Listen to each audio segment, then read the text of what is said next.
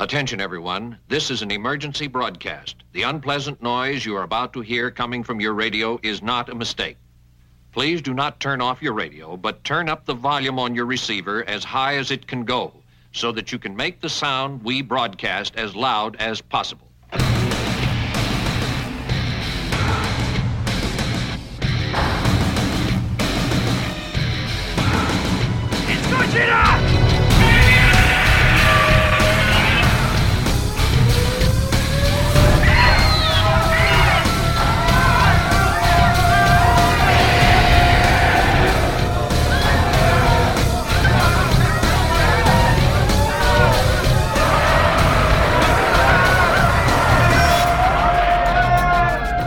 Historic monster the Japanese call Godzilla has just walked out of Tokyo Bay.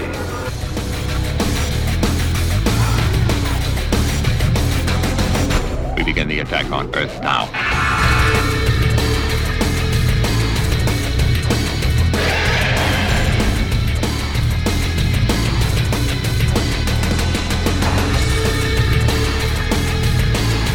We've persuaded the thing to help you with what little power it has left. Godzilla now reigns supreme and will, in all probability, continue his march towards Tokyo, destroying everything in his path as he goes.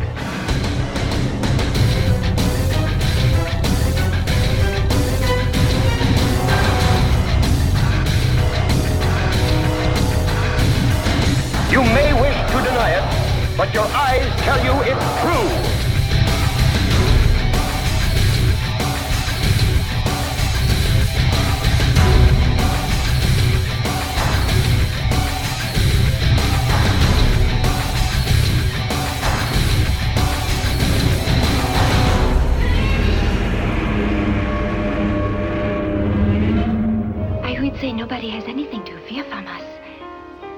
Going to control you now. Why, hello, and welcome to episode 69 of the Kaiju Cast, the podcast 100% dedicated to Godzilla and all of his rubber-suited foes. My name is Kyle, and this is the first episode of November 2012, and actually a very important episode for Kaiju fans, especially if you like to play video games. I know a lot of people have been looking forward to hearing me talk to Simon Strange, who is behind the Kaiju Combat game. And basically, we're going to talk about his Kickstarter. And we have some news to cover. Something dropped just before this episode was released, which is pretty cool that it happened that way. Normally, I post an episode, and the next day is when stuff comes out, hits the wire, as it were. But regardless, we're going to start with some requests, and I think that the first one we're going to do is actually a request from both Allison and Joe. This is Save the Earth, the English version from Godzilla vs. the Smog Monster. Animals, God's animals, don't go away, don't go. Flowers, my flowers.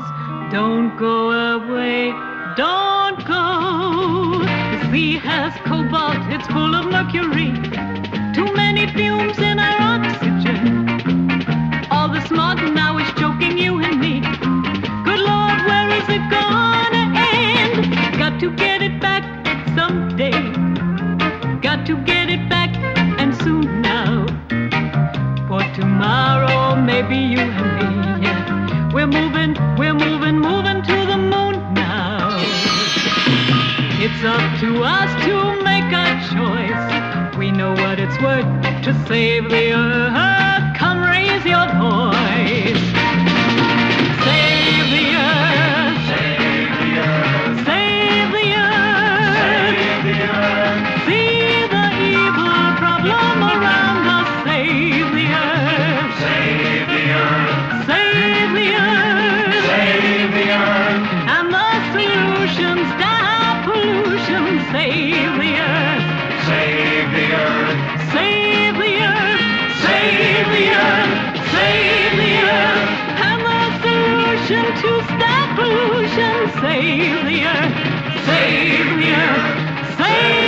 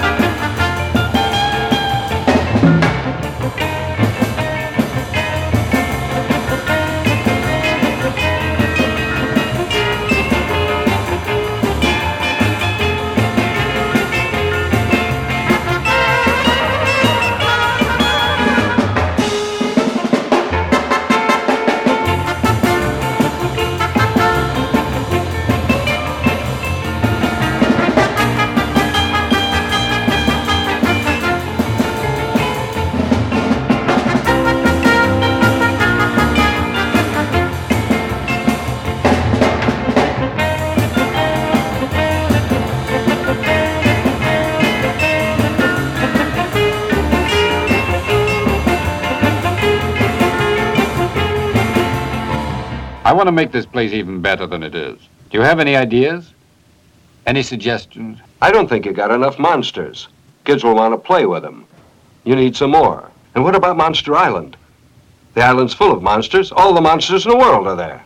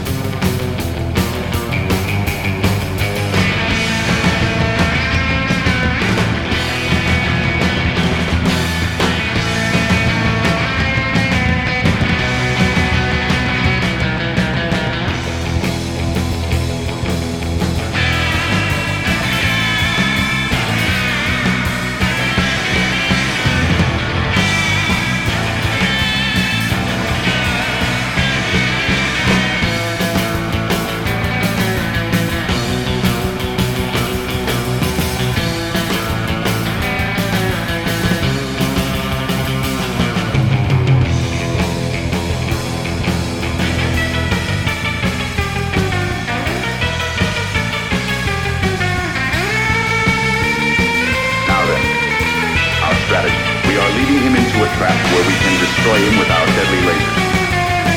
This is the end,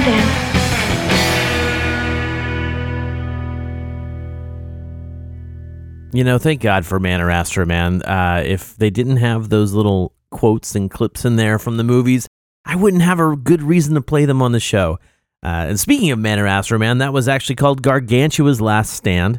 They're an amazing group. I know they sort of haven't been doing very much recently, but I got to check them out last year when they came to Portland. Unfortunately, did not get to interview them because I think that would have been really, really fun. But anyway, that was a request for Wyatt, and working backwards from what we just heard, the song before that was from War of the Gargantuas. It's called Operation L March. That is by the Bukimisha Weird Society. That's the sort of acapella stuff you heard. It's not sort of acapella. It's totally acapella. That was actually a request from Scott, who asked for anything by that group. And then before that, I played an audio clip from Godzilla vs. Gigan. Immediately preceding that was something from King Kong Escapes for Rob. It was Madame Piranha 2. And if you're wondering why the music sort of cut off real quick, if memory serves me correctly, that's the music she's listening to in her apartment or her little, her room within Doctor Who's compound, and she's trying to help save the heroes, and then, spoiler alert, something goes awry. So, and then we started off with Save the Earth, which technically is not by Riichiro Manabe, but it was actually, you know what, if you want to hear more about that, why don't you download the commentary for Godzilla vs. the Smog Monster that we did. But we basically played that for Allison and Joe, who both requested that song, because, I put that out on Facebook, request songs, because I need to record, and man, you guys came through like champs. I'm sorry I didn't get to play everybody's stuff, but way more people responded than I was able to actually play in this episode. Now, speaking of this episode, this is a very special episode for me because I don't know very much about video games. I'm not a big gamer. I have an Xbox, and I have the 3 games that have been released by... I also have a Wii. I have the 3 games that were released by Pipeworks Software. I have Godzilla Destroy All Monsters Melee, I have Save the Earth, and I have Unleashed. And they're great. I really love the games, but when it comes down to the nuts and bolts of building a game and what's involved, I don't know anything. So if you have any interest at all in video games, whether it's just playing them or, what goes into making them, you're going to love this interview because basically... We have a Kickstarter project, not we, but there's a Kickstarter project that I want you to support. And a lot of kaiju fans out there are very excited about this Kickstarter project because it's by Simon Strange, who worked on those games from Pipeworks Software. And he is doing a game called Kaiju Combat. And it's definitely something you should help fund. In fact, why don't we just go ahead and let him take it away. Joining me via Skype is Simon Strange, who you might recognize his name from his work on the Kaiju Combat Kickstarter project. And we're going to be talking to him about the Kaiju Combat project. Welcome, Simon. Hello, Kyle. To someone who was unfamiliar at all with Kaiju Combat, how would you sort of bring them into that so that they might be interested in helping support your Kickstarter project? Well, Kaiju Combat is sort of the simplest way to describe it is that it is the spiritual successor to the Godzilla games that I made with Pipeworks back in the 2000s. It is giant monsters fighting one another, up to 4 players, networked, in destructible environments. And the thing that makes it, makes the whole franchise such a cool game is that... unlike most fighting games where it's just the 2 characters and there's really nothing getting in the way of your battle, in Kaiju Combat you're going to have these sort of destructible environments that really affect how you play. There's going to be buildings getting in the way. There's a lot of weapons play. There's a lot of flying, teleporting, jumping. There's movement becomes a really big part of the experience. It's also 4 players, so that means you have to have sort of an interesting camera, and you get a lot of interesting one-on-one, one-on-two, two-on-two tactics going on. It's going to be a PC game, so it's making the jump from console to PC. But then the sort of most exciting highbrow part of it is that Kaiju Combat is not a video game the way that we talk about a video game. Kaiju Combat is actually a franchise. And so Kaiju Combat isn't going to be just one game. It's going to be, hopefully, a dozen games or more. And each game will have a little piece of the Kaiju universe. We're going to try to get all the different, you know, the Godzilla license, the Ultraman license, the Gamera license, Stay Puft Marshmallow Man, original monsters, you know, Zone Fighter, all these different things. They're all going to have their own little games. And then when people buy these games, I mean, I'm hoping I can sell the games online for very cheap, $10 maybe.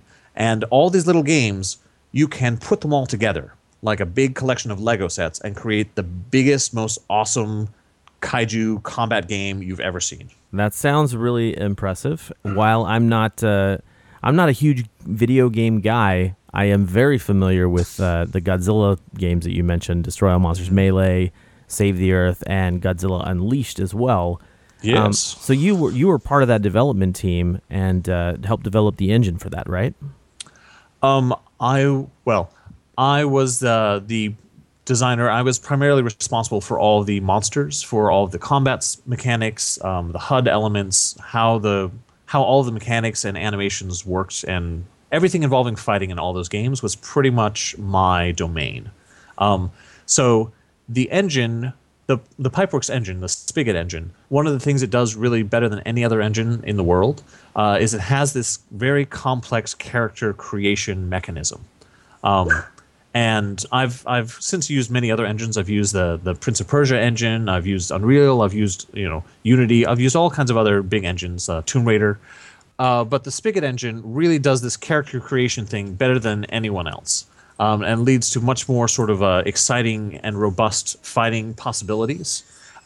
And so I was, since I was working on all the monster stuff, I was helping to get all those features developed for that. So in that respect, I did work on part of the engine, but primarily my job was in the design of the combat and the monsters. So when you say the combat aspect of the monsters, you had to deal with a lot of different shaped creatures and a lot of different moves, which is very not unique to the Godzilla series, but you see that in a lot of fighting games. But one of the terms that I heard you use is asymmetrical monster characters, sure. Right. Can you explain for people who don't know, like myself, what does that exactly mean? I mean, I know what the term asymmetrical means, but like it's in terms of video game development. What do you mean by asymmetrical? So here's a secret: is that fighting games, nobody really knows how to make them well. Okay? Nobody knows how to reliably make a fighting game that is good. Okay, that might upset some people, but let's just say that. So often what you do is you make a character, and you'll make 6 different characters, and maybe one of them will be like, oh, this is good. If only we had 6 characters like this one, the game would be really good. What is often done is you'll make a bunch of characters, and most of them don't really work out really well. They just don't feel good. Their animation, it just doesn't quite gel, but somebody does. And then you make everyone else essentially a copy of that character. Mm-hmm. Right? So like in Street Fighter Classic, you have Ken, and you have Ryu. And they're basically exactly the same, And then to greater or lesser degree, a lot of other characters are also just copies of them. And then they change a little thing, and you say, oh, now I'm going to change the movement for Fireball. Oh, I'm going to make this kick a punch to this punch a kick, and you're just kind of like changing one established thing that works. Because when you make something completely new, it's just not that great. I mean, look at Super Street Fighter 2.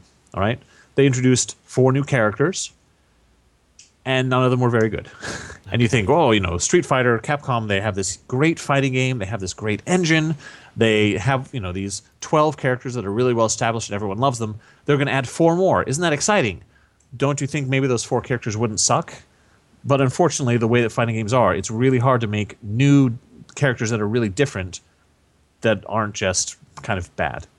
Anyway, so when we talk about asymmetrical fighting, what we mean is the characters are not copies of one another.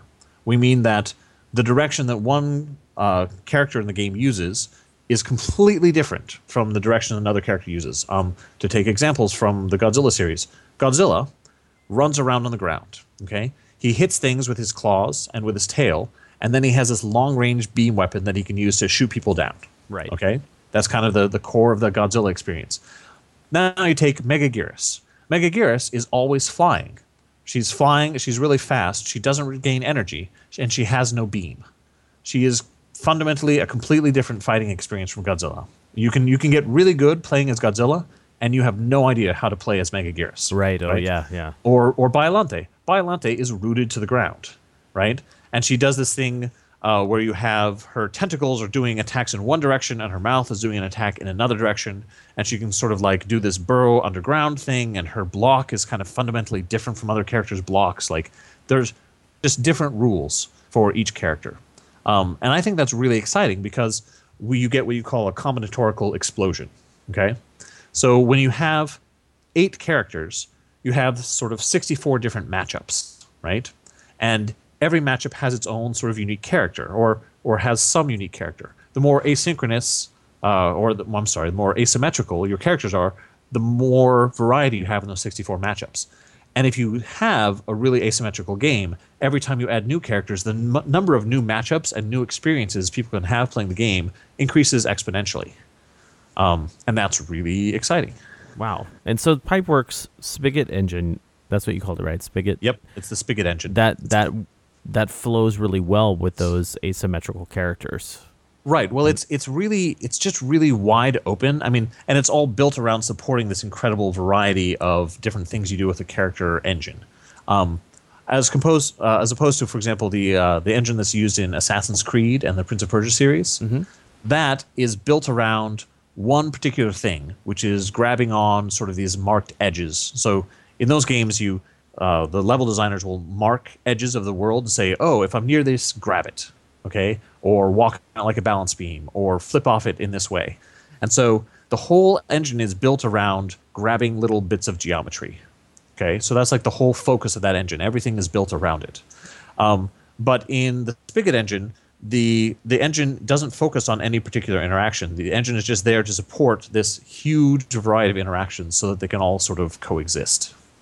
Excellent. So your vision for Kaiju Combat, would it be, how similar would you say it would be? It's sort of like the core basic fighting game genre that we have seen with the Godzilla series. How similar would you say it would be to those Godzilla games? I believe that Kaiju Combat is going to be very similar to Godzilla Save the Earth mechanically. I would say there's probably going to be about 75% overlap. Although I can't tell you exactly for sure, because one of the other exciting things we're doing with Kaiju Combat is, because we are crowdfunding it, I am letting all the people who donate to the game help in the design of the game. We've actually had forums running now for almost 2 months. We've got, I think we're already over 10,000 posts of people discussing different mechanics. Oh, how will this monster work? How will the rage meter work? How's energy going to work? What kind of health bar are we going to have? And we're sort of debating, and we're throwing all these things up for discussion. You know, what sort of cutscenes do we do? How many monsters? How frequently do we do the releases? And all the people who have contributed to the Kickstarter get to vote and help us make these decisions. So when I say I'm suspecting there's like 75% overlap, I'm not saying that because I have a specific plan, because the plan is evolving with the help of all the fans. Right. You're currently talking to fans, currently talking to people, supporters, yep. who are helping you develop the aspects of the game that right. they want to see, essentially, right? So it's actually the forums are open to everybody. Mm-hmm. So actually anybody can get in there and just start talking. But only the Kickstarter backers have some of these votes about which discussions continue and which ones we just kind of terminate. So that really hasn't been a big deal yet. There really hasn't been anything someone's put up that we didn't care enough about to just let it die. But they do have a little bit of extra authority.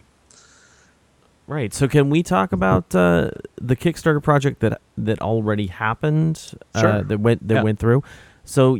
You guys, you started the Kickstarter at the beginning of July, is that right? Yes, yep, on July 1st, which it turns out was terrible. Terrible, terrible timing, because the timing of 4th of July holiday this year meant that almost everybody was having a 5-day weekend. Mm-hmm. And so just as there was a 5-day weekend starting, I started the Kickstarter, and so we didn't get any press at all for almost a week and a half. Ah. Right. And that was really bad. So when you run a Kickstarter, it lets you see how many people have visited your Kickstarter site. Okay. Right. So you can see how many people are coming in. You get an idea of how many people are watching the video, how many people are donating, and so forth. So we had about 200 people total look at the Kickstarter in that first week and a half. So 200 is not That is not good. No. The second week and a half, we had 10,000 people look at it. Yeah, see, that seems more like what you'd want for your first week, at least. Right. But the problem is that the 200 of those 200, about 150 of them donated. So, I mean, the people who were coming there, they were there to give money, and the average donation was really high. Unfortunately, we'd only raised $6,000 or $7,000, and then when people came on the second week, although we had 10,000, they looked at it and said, "Oh, the numbers, they don't look good. This is going to fail. I'm not going to bother." Sort of like the way that, you know, people won't vote for a presidential candidate if they think their candidate's not going to win, which is terrible. That's not how things should work, but that is how things work. I see the psychology of it was against us. So we're hoping to do a lot better this time. Now, your goal for the previous project was $350,000 U.S. dollars, and you looks like you raised, or you had pledged. You had received pledges up to 35,000. What is the goal going to be essentially? And I know some of this is nebulous, but what do you think the goal is going to be for the second one? Is it going to be the same goal, or higher, less? For our new Kickstarter, I'm going to set it at $100,000. Okay. So when you do a Kickstarter campaign, Kickstarter takes about 10% of all the money that is pledged. So the original goal, $350,000, that was set so that so we had $300,000 for development. So the game is still going to require $300,000 to develop. That has not changed. But I have been spending the time since then until now finding money through other sources, which is not ideal for reasons we will discuss in a moment, but I've been finding that money from other sources.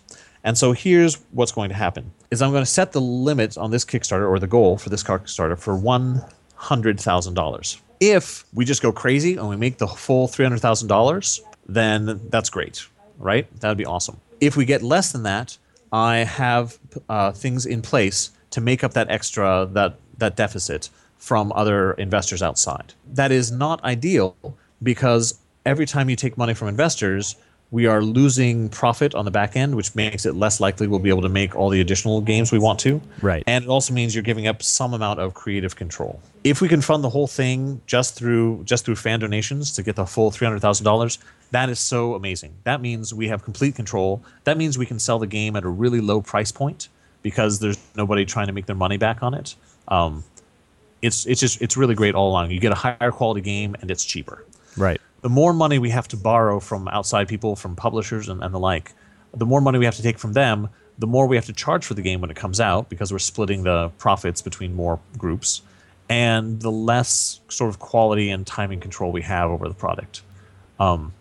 It's not horrible, obviously, but anyway, I thought $100,000 was a very reasonable goal to meet. Right. And if it takes off and does well, maybe we'll do a lot more than that, which would be great. What have you learned from your first Kickstarter attempt in terms of timing? Like you've already mentioned the July 4th weekend, but also in terms of working with the whole aspect of crowdsourcing. And I mean, you guys had a great, what I considered to be a pretty great breakdown of pledge to benefit sort of ratio, and I'm just kind of wondering, are we going to see the same kind of thing? And yes, I think the rewards are going to be just as good. We've actually looked into more reward stuff, but so I think the big thing that I learned is I didn't realize what a delay there is on press.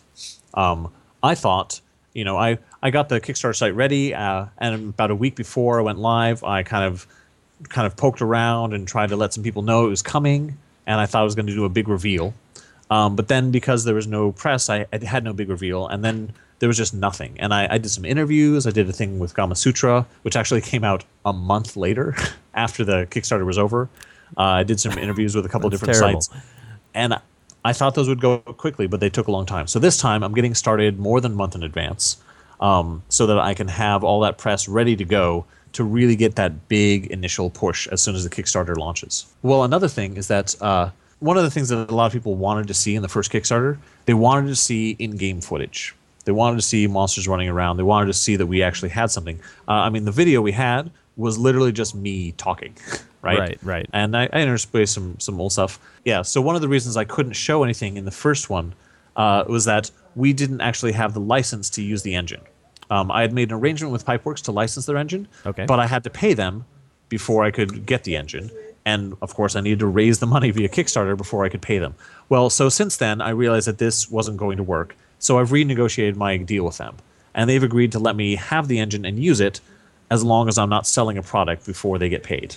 Ah, so that is actually giving me – that gives me the ability to show in-game footage.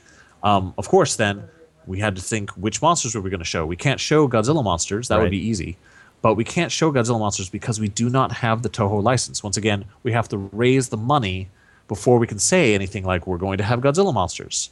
So I tried in my first video to kind of indicate that maybe there might be some Godzilla monsters. I mean, I've already been in negotiations with the Toho, and we already have some dollar amounts floating around. But we've also been using this time since the last Kickstarter. We've developed a bunch of original monsters with some of our backers. And we are right now in the process of getting 3D models and audio and so forth built for them. So we're going to have something to show people in our new video. So that's another big change that I hope will make people feel a lot more confident on our ability to deliver. Ah, very cool. Yeah, I think, when I watched your video, I recognized, Pipeworks Software. I know that name. I know that if Simon worked with Pipeworks on these games, that's why they're showing the footage, is because that's the kind of knowledge that's going to go into this new project. Right. But I'm kind of wondering if that was one of those things that didn't really play out for the potential backers. Now, do you have you had Matt Frank involved with the project? Yes. And how was he involved originally, and how is he going to be involved? Because a lot of the fans love his work. Well, so obviously, Matt Frank, his title is he is the art director. He's really. I think Matt Frank is really, today he is sort of the iconic Godzilla artist that's working now. He's been doing the Godzilla comics with IDW, and he's been doing a lot of other work with IDW with things that haven't been announced yet. And he's been very popular in the fandom and with his DeviantArt. So I thought that having a really nice look to the game, especially in the 2D elements, would really help sell things. And I know that he has a lot of connections, and he could really help get the fans excited about this, because I really want the fan feedback. It kills me when the game comes out and people say, oh, this beam is the wrong color. I was like, I wish, like, that would take 10 seconds to change. I wish someone had told me before we launched the game, right? And so now we're in a position where we can get that fan feedback, and we can make sure that everyone's happy with things. And having Matt's involvement from the beginning is a big part of getting that level of sort of fan involvement. He has been doing all the concept art for our original monsters. He's been doing the orthographic turnarounds, and so we're building all the 3D models directly from his drawings. He also did the wallpaper that we gave out as a reward, and he's doing our T-shirt designs. He's doing an awful lot of our 2D elements. That is very cool. Yeah, and I'm, I obviously he and I are separated by thousands of miles, but we talk 4 times a week. We're sending emails back and forth all the time. He's very excited and very committed to the project. No, it's very, very cool to see that he is involved with the project. I mean, I want to say you probably couldn't ask for a more well-known within the fandom sort of Godzilla fan to be specifically involved in the creative process. Well, it's not just about his talent too. But he's really enthusiastic about this project. Like, he's played the games, he likes the games, he's excited to be working on a game project. That really makes all the difference. Like, I've worked with artists in the past who are very talented, but you have to really push them, and it's kind of like pulling teeth to get work from them. Mm-hmm. And Matt is very excited, and he churns this stuff out really quickly. And so with our collaborators, for example, he's able to sort of like sit there. We do a Skype call. We're talking with them, and he's able to like throw out little sketches while we're talking, which is really a great level of enthusiasm. Very cool. What has been the most popular aspect of this game to the potential backers that you've spoken with? Has it been the sort of stackability, or has it been the potential for licenses, or maybe the creation of custom monsters? So interestingly, I mean, I'm surprised by this every time, but. I suppose I should be surprised. What people really care about are the monsters. And people just like, when are we going to see Gorosaurus? When are we going to see Gamera? When are we going to see Zone Fighter? When, like, people just pick a monster or two that they haven't seen and they just go nuts, you know, talking about what that monster would be like. When are we going to see it? It, honestly, like the whole cross-franchise battleness of it, I thought that would be an amazing, like, you know, monster fan wet dream. Mm-hmm. People don't even really talk about it much. Really? It's really just like, are we going to get X, whoever their favorite monster is that's never been in a game? And that's what they really care about. Interesting. So that's weird, because for me, it would have been that sort of cross-studio fight combination where, you know, if I wanted Ultraman to fight against Biollante, like maybe that would happen, kind of thing. But I had a question specifically about that, and regarding licenses, is would you potentially be able to do that because of the I'm going to use a term that I can't remember if you used or not, but because of the stackability of the mini games? Is that sort of how you'd be able to do that? Well, so let me use our terms. So it's a franchise, right? That's an important thing. And so we have a multi-release vision, right? So each release is a standalone game. Each release has, you know, you can buy any individual game and play that game by itself, okay? But when you've bought a game, if you've bought multiple games, you can load the content from your other games into your game. So I think the Lego franchise is really useful here. When you buy a bunch of Legos, you could keep all your Legos in individual boxes, right, and only use your Legos with the Legos that came in that box, right? But Legos are so easy because they always work together. It's very, very simple to take the Legos from one set and use them with another set, okay? Normally in video games, this is impossible. There are a couple of reasons why. Primarily because you change the technology every single time, right? I mean, even within the Godzilla games that I've worked on, the characters in Save the Earth would not work in Destroy All Monsters Melee, because we had changed all sorts of things behind the scenes.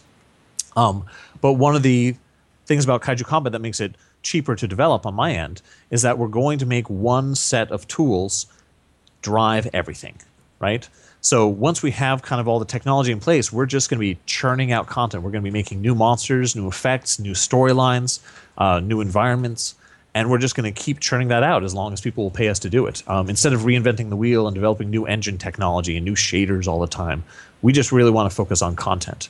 So by making the game a shell that supports modularized content that we're going to be developing over years, that allows people to individually sort of like reconfigure which bits of content they're going to be playing with at any given time. So, I mean, this is important, though. When we do the Godzilla release, right, the Toho release, it will only be Toho monsters. Right. And so it's only Toho monsters fighting Toho monsters in that release. And when we sell that release, Toho will be getting a percentage of the sales on that release. If we also sell an Ultraman product, Toho is not making any money off the Ultraman product. It's a separate product, sold separately, marketed separately, right? Yes. But since it is the same technology, it's very simple to just put your Ultraman in my Godzilla. Gotcha. So it's a little bit of a juggling act, because are we making a game where Godzilla can fight Ultraman? Absolutely not. We're making two separate games, one with Godzilla and one with Ultraman. They just happen to be able to merge. But there's a little bit of a wink saying, we know what you're going to be doing with these games. Right. You're going to take them home and mix them all together. So, awesome. Yeah.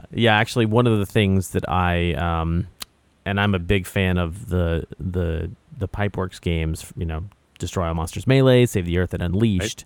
Right. And my favorite of the three is Save the Earth. Sure. I think a lot of people would agree with that. Yeah. One of the things that I'm an Xbox guy, so one of the things I loved about it was seeing the updated roster with all the monsters that were available at the time. Well, did you play Destroy All Monsters Melee on the Xbox? Yes, I did. Oh, good for you. That was a really superior version. But didn't sell so well. I actually played Destroy All Monsters Melee both on the Xbox and on the GameCube.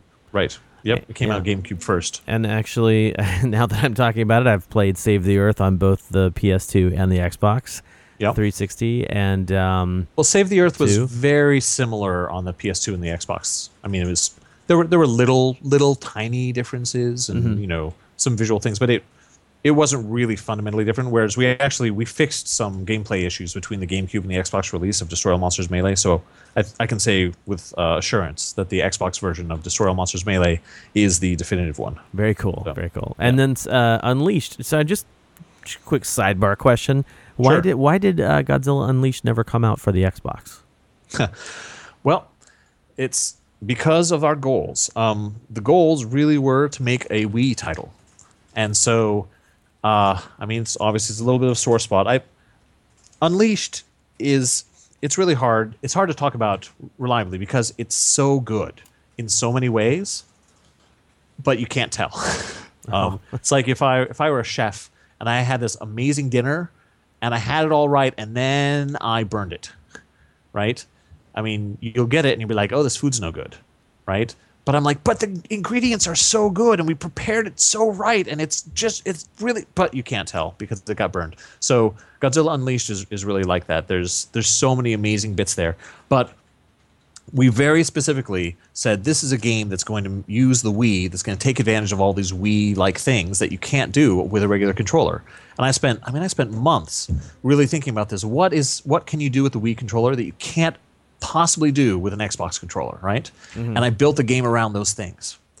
And so, you might say, why would you do that? That just means you can't ever port the game. Well, I can't tell you why, but that was sort of our direction, was make something that's really unique that would only work on the Wii to really show off the Wii. Unfortunately, the things that I came up with that could only be done with the Wii controller were too complex for human beings to reliably do. Oh, no. I mean, I had the game initially. I was like, oh, so the Wii controller, it actually has more buttons and more inputs than an Xbox controller, okay? Because you essentially have like three joysticks, okay? Because you have the actual joystick, and then the movement of the nunchuck and the Wii remote are like two more joysticks. Right. So it's like controlling three joysticks simultaneously while still having access to all your buttons, okay? And so, some people have a hard time controlling two thumbsticks at the same time.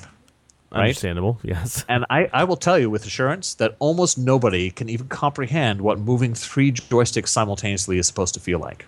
But I did it with Godzilla.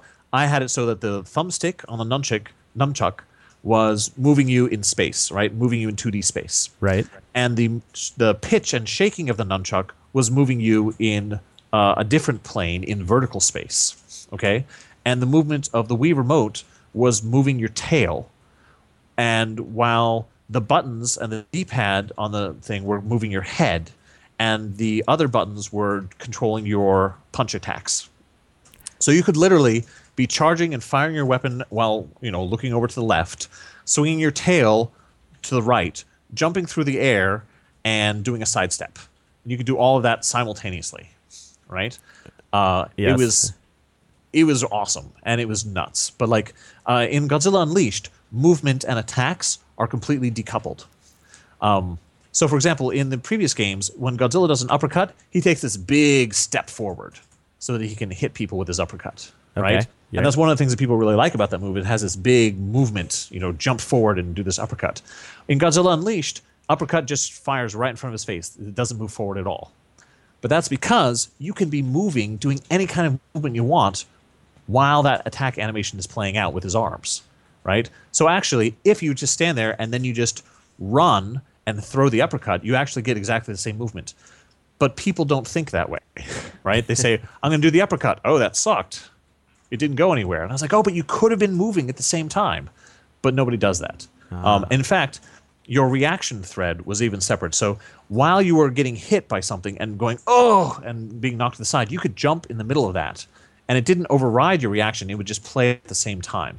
Right, you could be throwing attacks at the same time you're reacting. You could be firing your weapon at the same time you're reacting. So someone could hit you to knock your head up so your beam misses them, fires up into the air, but you're still firing your beam and you still have some control. But there was an early test where I had two, they were probably 15, and they sat there, and one of them just started mashing the A button, and his jabs were just clobbering the other guy. And the guy being hit said, I can't do anything. And he just said that. He goes, this is broken. The guy's hitting me so fast, I can't do anything. Right. And so I said, have you tried? Because I knew that being hit didn't stop you from hitting him back. You could sit there and both be hitting each other simultaneously. He could be throwing uppercuts. He could be firing his weapon. He could be doing anything. But he had been trained by so many games that when you were being struck, that you can't do anything. He just sat there and waited for the guy to stop hitting him. Huh. Interesting. So that was kind of a big failure. So all of that just didn't work. And so in the last few months before we shipped the game, like, we just had to admit that it was way too complex and no one could handle it and it wasn't good. And so we started pulling all that stuff back out. Oh, and really? So the things that we had built the whole game around, that we'd made all these design decisions around supporting this whole really unique, complex thing, then at the end we were like, yikes, rip it out, rip it out, rip it out. And so we ended up with something a little bit half-baked. Oh. Or burnt. I'm mixing my metaphors. I half burnt, yes. Right. That's sorry to hear that. It sounds sounds well. It does actually sound very complex, and I guess I can understand the reaction to the extremely complicated movements that you have available to you. Well, but I mean, if something is very complex, you don't say, "Oh, this is very complex." You say, "This doesn't work." Mm-hmm. You know, I mean, if you you sit down and if it doesn't work, then it doesn't work. And it's easy for me to say, I certainly fall prey to this. I say like, oh, no, it does work. It's just very complicated and you're going to have to reconfigure your mind to think. But you know what? Yeah, it just doesn't work. It's all about public perception, I guess. Yeah. So, so speaking of public perception, this Kaiju Combat game, your plan is to have this be on the PC. That's correct. Is there any sort of portability to this at all, where you could eventually move it to move aspects of it to here's the thing: is that it's the Spigot engine, right? This is the engine that Pipeworks is still publishing games on the Wii U and the Xbox 360 and the PS3 for. Okay, right? This engine has already been ported; it's already running. I could be running this on the Wii U right now. However, we're not going for a console release initially. Right. And here's one of the reasons that console releases, you can't do the mix and match of content. That can't be done on a console. Every release on a console is a little sandbox release that can't talk to anything else, right? And so especially initially when we're not going to have a huge roster, it's not going to be the same experience, right? The other reason is that doing a console release is very expensive. Mm-hmm. You have to take out a big loan from a publisher. Now, I'm not adverse to doing that once we have a product. Like, if we get Kaiju Combat out there and we've got 20 monsters and it's awesome and people love it, and some publisher comes up and says, hey, I want to front you the money to put this on consoles, we will absolutely do that. In fact, I've already had several publishers come and approach me and talk to me about this. But I'm not going to take their money to make the initial game. I will take their money to do a port of our established successful game to the consoles, but I don't want to take their money to create the game in the first place. Okay. But you could could you take your finished game once it's been developed and you have a working product, essentially? Could you take that and port it for a console like the Xbox or the PS3 or the Wii, and then add downloadable content packages like I have Arkham City, and I downloaded a certain downloadable content familiar. For like character packs new maps and stuff like that. I've got every achievement point in Arkham City with every character. I'm a little jealous because I have not been able to get past 70% complete on that game. Oh yes. Oh man, some of those advanced challenges are with the scrambled senses are really, really frustrating. Yes, so that is possible. However, I am not sure that we would be able to do our cross licensing trick with DLC. Oh, okay. Because DLC is for the same game. DLC is not a separate game that has that separate pricing and separate finances. It's part of an existing game. Not to say that can't happen. And once we have an established product, maybe some of these companies will say, sure, you can throw all our things together. I have no idea what they'll say. Right. I know how it works on the PC. I know how we can get all these exciting things that I really want on the PC. So that's where we're going to put our focus. The console thing, I think, will probably happen about a year after we release on the PC. It'll happen one way or another. Okay. So PC gaming, I do know a little bit about it. So I'm not going to speak from a vast array of knowledge on this. But so you said multiplayer. So I'm assuming this is something Can you have multiple people on one computer playing? Absolutely. I mean, when we developed all these Godzilla games, we developed them on PCs. Okay. We're always playing them on PCs, right? I mean, they just get put on consoles at the end. We almost never even play them on consoles. Oh, really? Yes. I mean, so this is something I was talking with Matt Frank about this today, in fact. Did you know you can plug your Xbox 360 controllers right into your PC and they work? I did not. Mine are all wireless, though. So okay, well, that makes sense. You're talking about the USB ones, right? Yep. They plug in. PS3 controllers can just be plugged in. They just plug into your computer, and they work great. That is something that's important. Is that to play Kaiju Combat, you're going to need to have a gamepad. Okay. And you know, an Xbox 360 gamepad is actually what I would recommend. Although, just because they're cheap and they work great. But we actually, Logitech has actually donated 25 really high-end wireless PC gamepads to us.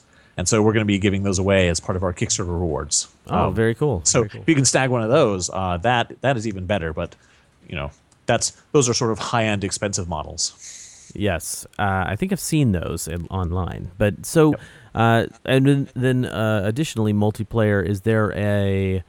I'm playing on my computer, you're playing on your computer, you know, in yes, Eugene, network. And I'm up here in Portland, kind of thing. In fact, I mean, I could be playing with a friend on my machine, and we could be playing against you in your machine up in Portland, and then Matt Frank could be the fourth player. So all those things are very easy with PC. That is very cool. Yep. So I'm, you know, personally, I want to see this succeed, and I think really what I want my listeners to understand is that.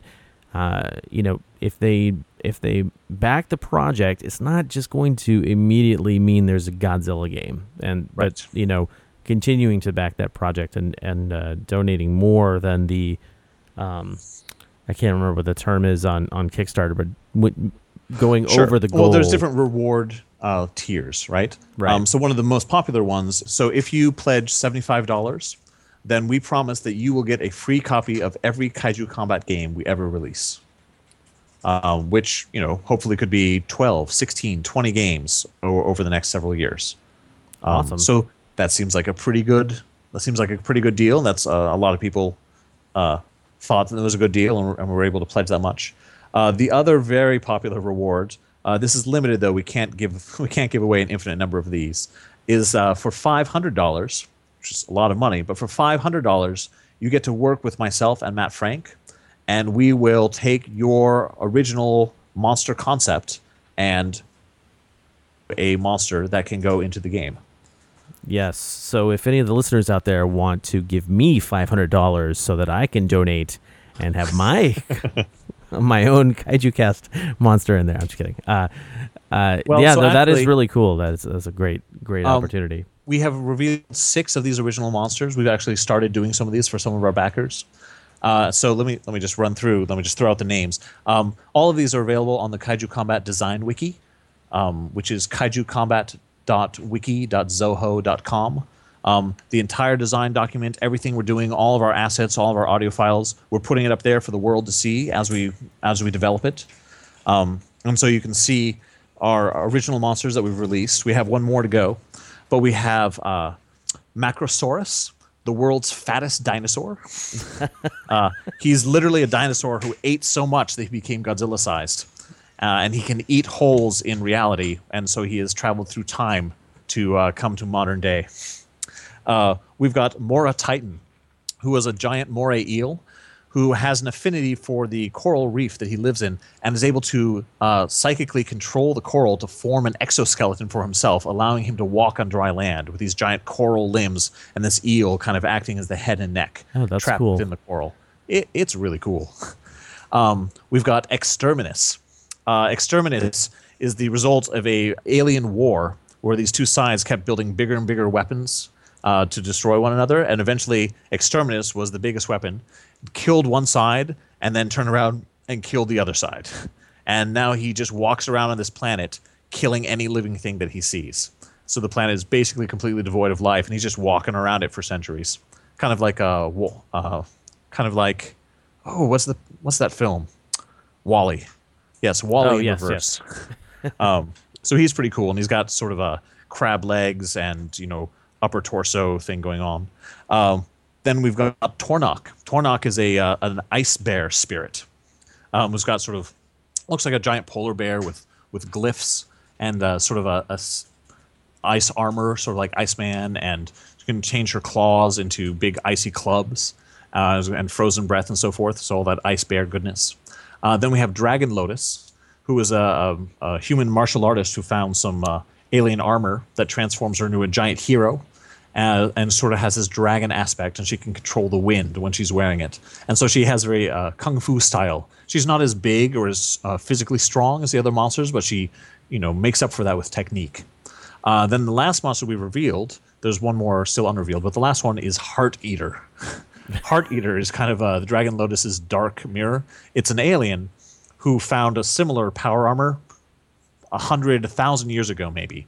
And initially used it to do noble things, hunt down monsters that were threatening good people and kill them. But over time, over centuries, has really just started to enjoy hunting and killing giant monsters all over the galaxy, and has pretty much lost focus of anything else. So is sort of a speedy assassin-like character. And her big trick is that she impales her opponents and takes a sample of their blood and magically infuses their blood into her weapons. So they're specifically attuned to kill that one particular opponent. Wow, that sounds really cool, man. It's pretty cool. Very cool. Yeah. So we'll have a link in the show notes to that wiki, as well as all of the links that you guys are going to need for this project and the Sunstone Games forums and all of that stuff. Yes, the forums are really cool. All of these monsters have their own individual design threads in the forums where people talk about it, and the collaborators who worked on these monsters with myself and with Matt Frank are all over those forums. I mean, like, people say, why don't they do this? And they'll say, oh, that's a good idea. Maybe I should have them do that. So they're actually, people get to work with the collaborators and kind of throw out ideas, which is exciting, hopefully. Well, I'm very excited about this project. Here's my little plea, is that it's really great. I love to have more and more people come in and get behind the Kickstarter and back it. But unless you are really, really wealthy, it's almost always more important, instead of an individual giving a big backing, it's almost always more important to tell your friends about it. I mean, yes. If every listener, instead of trying to give $100 yourself, if you can give $30, $40, and you can get a couple of friends to kick in, that's a lot better. Really spreading the word is the key here. Like, more donors is more important than big donors. Excellent. So get out there and spread the word, you guys. Make sure that you back this project and tell all your friends about the project, and hopefully as many of them will back it as possible.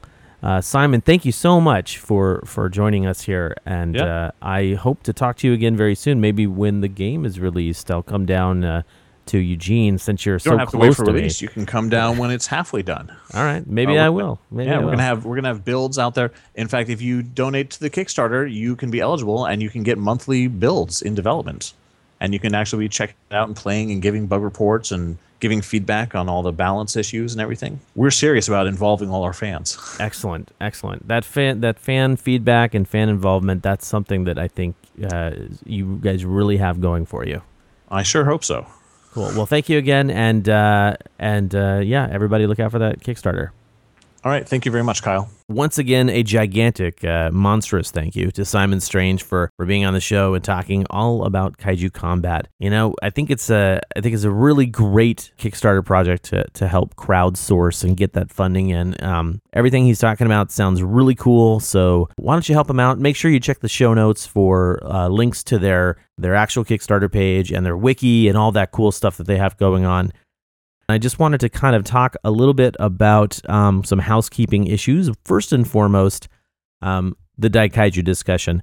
As I've said before, I'm a little annoyed at Media Blasters, and we're not holding back the Daikaiju discussion. We're not postponing it for another month. Gamera the Brave is still the month of November's Daikaiju discussion film, but what we're going to do instead is...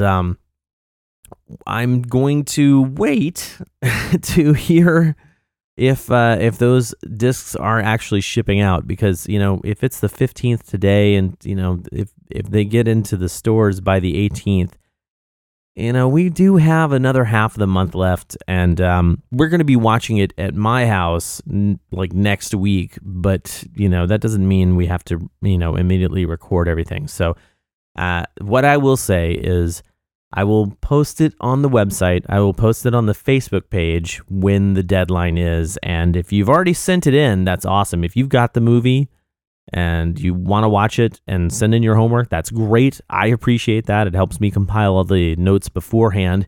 If you want to try and wait for the Blu-ray, just kind of keep your fingers on the pulse on the Facebook page, which of course is facebook.com/KaijuCast. It's basically, as far as I'm concerned, if it comes in before the last weekend, if the movies are being shipped before the last weekend of the month, then we can probably wait. But other than that, I might just have to pull the trigger and pick a deadline. But, you know, feel free to send in your discussion right now. Go ahead and send that to controller@kaijucast.com, and I'll make sure to include your notes in the next episode where we talk about Gamera the Brave. Now, I don't have a lot of other things to talk about. There's going to be another live show, but I can't decide if it's going to be in December or if we're going to do it in January as sort of like the anniversary episode. I want to say this will be 4 years. Yeah, that's 4 years. 4 years of doing the show, so maybe that's what we'll do. January will be our sort of, big event. And I think what we're going to do is we're going to have, instead of a million little giveaways going on, we'll just have like 2 or 3 big giveaways, like giant prize packs, if you will. So I'll be soliciting some people in the local area for giant monster-related goodness, and some people out beyond Portland as well, like my good friends at IDW Publishing, maybe some other things going on too. We'll just have to see when that happens, but look for that, not in December this year, but in January of 2013. What else do I have to talk about? I don't really think a lot. I think basically I just wanted to say, if you found the Kaiju Cast through iTunes or some other podcast directory and want to basically check out everything we're, all about, point your web browsers to kaijucast.com, where you can see the entire list of every episode we've got, listen to every show we've done, see the full list of Daikaiju discussion episodes. We're going to start adding toy reviews, which they're not going to be a ton of them at first, but I think we're actually going to start with reviewing the SH Monster Arts figures. I'll be doing an article comparing the X Plus figures at some point. Not all of them, just, sort of different iterations of them. And it's, it's basically, these are companion pieces to talking about them a little bit on the podcast. So make sure you check out KaijuCast.com. If you're on Facebook, if you're on Twitter, if you're on Tumblr, you can follow the Kaiju Cast, whether you do it through 1, 2, or all 3 of those social media networks. We're on them, and man, I like posting things, especially on Tumblr. Tumblr is awesome for reposting Godzilla images, and I sort of have it all tied together. So I think we're going to go ahead and wrap things up here.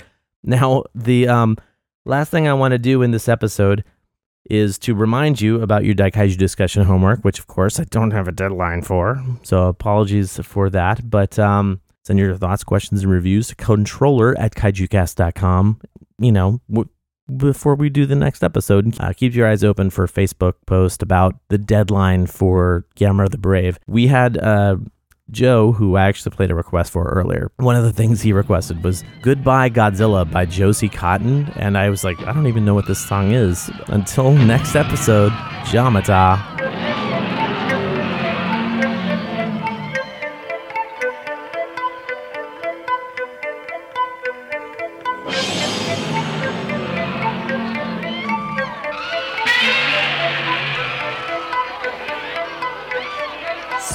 Say goodbye now, you turn to leave me. I watch you go. I don't wanna cry, but the tears flow freely. I miss you so. Somewhere in the world you have winding places you're looking for. I'll be waiting here when you say loving you more. I'll be sad.